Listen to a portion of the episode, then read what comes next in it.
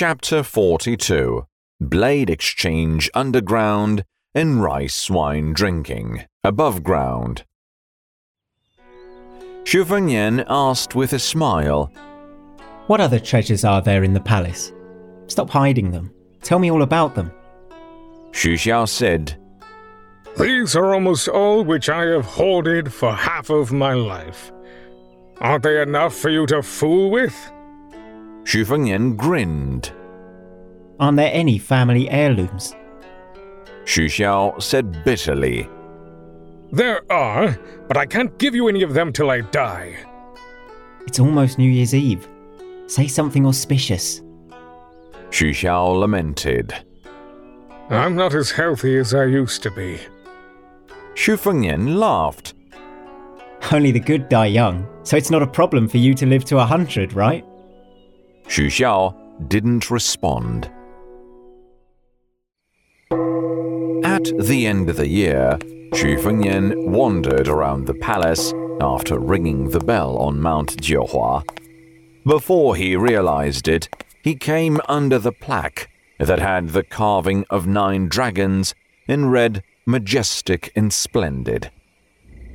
Beggar Shoe, you're still so boring. The voice of White Foxface floated out from the attic. Xu Fengnian pushed through the door and went in. He saw White Foxface standing under flying deities of Dunhuang, a white marble relief in the hall. Xu Fengnian said cheerfully, I haven't heard this name for over a year. White Foxface stared at a deity with just one eye at the top of the northwest corner.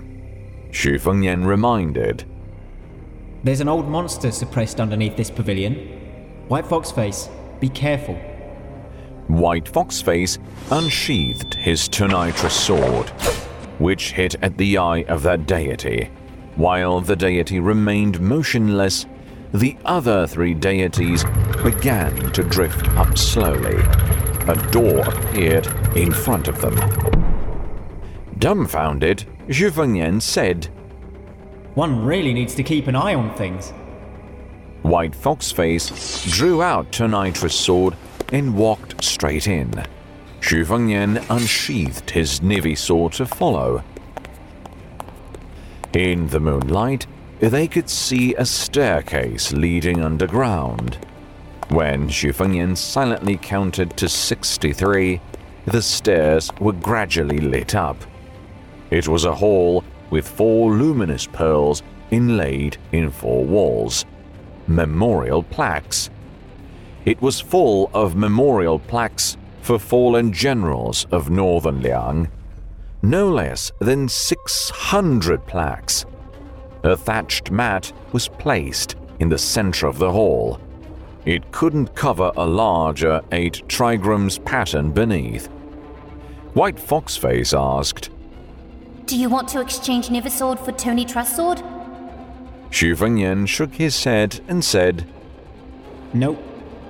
White Foxface narrowed his eyes and stared hard at Xu Fengnian as if surveying a memorial plaque.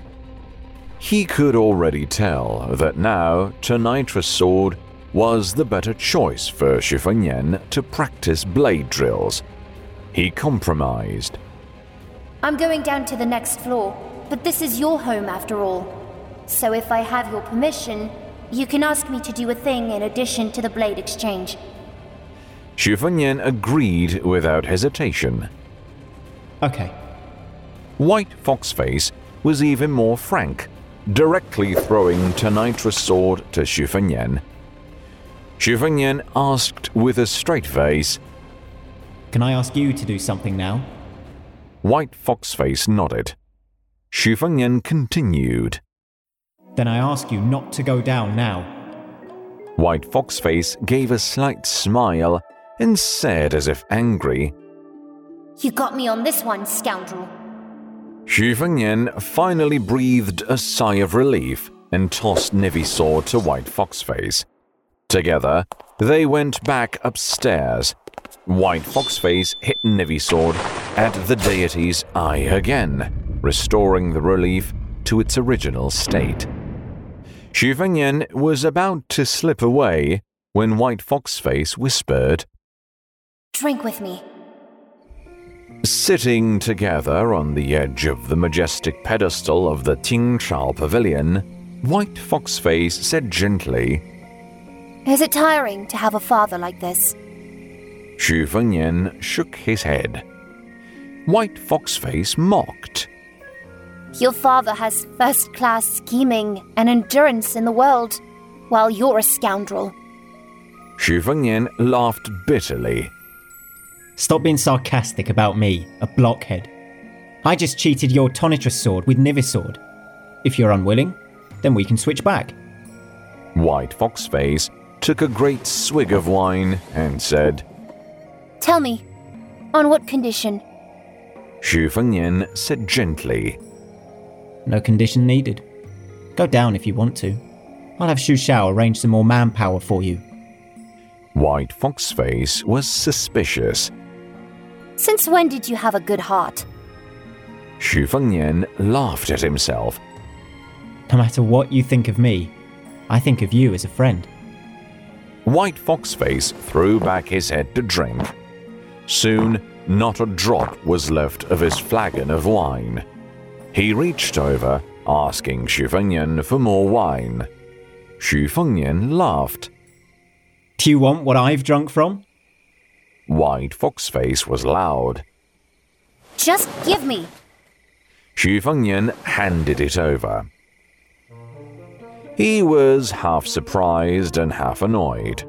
Surprised that White Foxface was becoming less formal with him, while annoyed that White Foxface really didn't seem to be a woman.